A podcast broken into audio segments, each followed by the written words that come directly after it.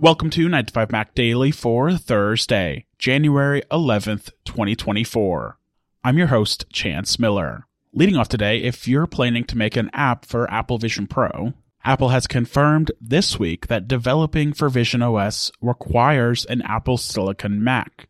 Xcode 15.2, the platform used by developers for Apple devices, runs on Intel Macs, but Apple says that the Vision OS SDK will require a Mac with M1, M2, or M3 inside. Apple hasn't explained any reasoning behind this limitation. It's possible that the Vision OS simulator just doesn't perform as well on Intel machines, and it's also likely that Apple just didn't feel the need to invest in improving the Vision OS simulator on Intel in a world where Intel Macs are becoming fewer and far between. In fact, Apple itself no longer sells any Mac with an Intel chip inside. This year's release of macOS Sonoma dropped support for a number of different Macs with Intel chips, including the 12 inch MacBook, the 2017 iMac, and the 2017 MacBook Pro. So if you haven't made the switch to Apple Silicon yet and you're a developer, you may want to consider making the jump, especially if you're at all interested in Vision Pro. In other news today, Apple has released a new firmware update for the Magic Keyboard. Apple says that this update addresses a Bluetooth security vulnerability and is available now for a handful of different Magic Keyboard versions.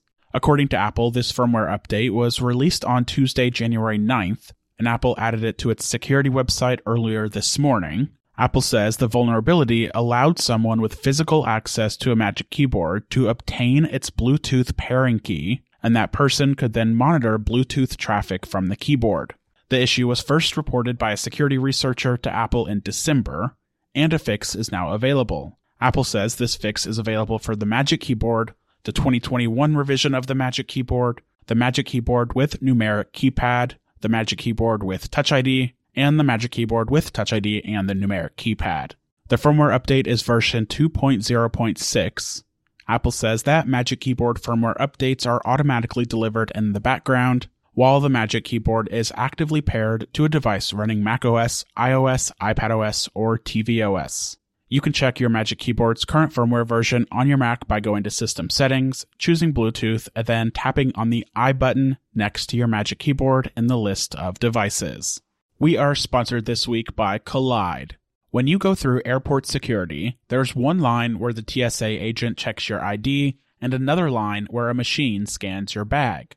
The same thing happens in enterprise security, but instead of passengers and luggage, it's end users and their devices. These days, most companies are pretty good at the first part of the equation, where they check user identity, but user devices can roll right through authentication without getting inspected at all. In fact, 47% of companies allow unmanaged, untrusted devices to access their data.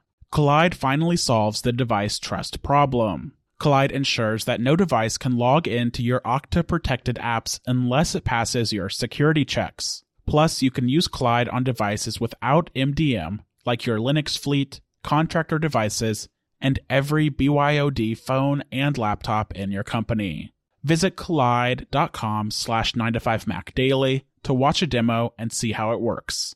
That's K-O-L-I-D-E dot com slash 9 to 5 Mac daily. Running out this week, as expected, the International Trade Commission has filed its response to Apple's request to stay the Apple Watch ban for the duration of Apple's appeal of the ITC ruling. The background here is that the ITC ruled in October that the Apple Watch Series 9 and Ultra 2 blood oxygen sensor infringes on two patents held by medical device company Masimo. Following a 60 day presidential review period, Apple was forced to briefly halt all sales of those devices in the US last month. The Series 9 and Ultra 2 returned to the market after a U.S. appeals court granted Apple's request to pause the ban while it awaits a decision from U.S. Customs and Border Protection. U.S. Customs and Border Patrol is the agency that will make a decision on whether Apple's proposed software redesign of the Ultra 2 and Series 9's blood oxygen sensor avoids infringing on the two Masimo patents. That decision is expected on January 12th. Simultaneously, Apple has also requested to pause the Apple Watch ban throughout the entire duration of the appeals process, but in a filing on Wednesday, the ITC officially opposed Apple's request to pause the Apple Watch sales ban, saying that Apple's arguments amount to little more than an indisputably adjudicated infringer requesting permission to continue infringing the asserted patents. According to the ITC, Apple presents a weak and unconvincing case to invoke the extraordinary remedy of a stay pending approval. So, what happens next? While today was the deadline for the ITC to submit its response to Apple's request, other parties have until January 15th to file their support of or opposition to the ITC's ruling with the court. The U.S. Appeals Court will then make a decision on whether or not to pause the Apple Watch ban through the duration of Apple's entire appeal of the initial ITC ruling. If the U.S. Customs Agency rules that Apple's software change is inadequate and the appeals court rejects Apple's request for a stay on the ban, the Apple Watch Series 9 and Apple Watch Ultra 2 would then be removed from the market again. So the decision from U.S. Customs is expected on Friday, January 12th, and the decision from the appeals court is expected next week as early as January 15th. That wraps up another episode of 9 to 5 Mac Daily. As always, you can find all of the latest Apple news on 9to5mac.com. Follow along with me on threads at Chance H. Miller, and we'll be back tomorrow for a new episode of 9 to 5 Mac Daily.